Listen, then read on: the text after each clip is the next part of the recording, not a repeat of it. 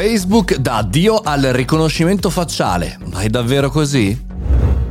Buongiorno e bentornati al caffettino, sono Mario Moroni, vi do il benvenuto al nostro podcast quotidiano da lunedì al venerdì e poi il sabato con il riepilogone. Oggi si parla di Facebook, ma si parla tra l'altro non di una nuova adozione, non di un nuovo eh, punto o nuova tecnologia, ma dell'abbandono del riconoscimento facciale. E se nel mondo l'utilizzo di questa tecnologia, per esempio a Mosca, si può eh, chiaramente pagare il biglietto della metropolitana o tanti altri test, avevamo parlato qualche settimana fa anche di mense eh, per scolari che potevano entrare con il riconoscimento facciale all'interno della propria eh, scuola, beh insomma all'interno di questo contesto Facebook fa un cambiamento, cambia chiaramente il nome della corporate in meta, ma in qualche maniera si trova a fronteggiare tutta una serie di problemi, non soltanto di posizionamento, ma anche di abilità, anche di eh, riconoscibilità, insomma sensazioni negative legate a quel brand. E quindi uno dei primi punti è quello di abbandonare questa tecnologia un miliardo di identità biometriche, secondo New York Times,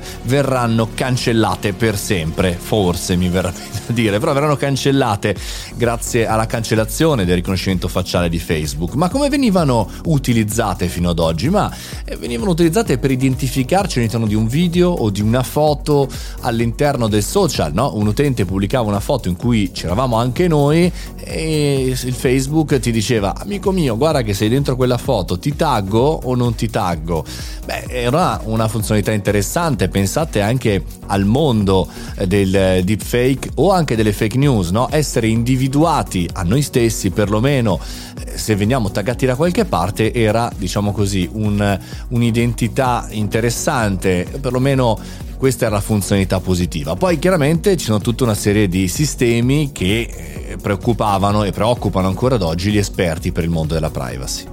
La vera domanda che dobbiamo farci è se eh, questo vale solo per i social network Facebook o per la galassia eh, Instagram, Whatsapp, Messenger e la corporate meta, perché se stanno dismettendo una funzionalità su un social che poi chiaramente ha un, una data di scadenza, ma poi questa non verrà cancellata su Meta, beh, insomma, staremo a vedere quello che accadrà. Detto questo, chiaramente eh, non, non, è che dismettono tutto gli amici di Facebook, anzi hanno, tra l'altro ne avevamo parlato qualche anno fa, una tecnologia deepface, che sembra deepfake, ma fa diciamo l'inverso di deepface, ovvero va a vedere, fa il, la, la, la individuazione inversa di un deepfake e riesce a capire nel 97% dei casi se in qualche maniera i video sono falsi o meno. Quindi intelligenza artificiale non buttata via, ma utilizzata e tanto altro ancora che non conosciamo, che non sappiamo, per cui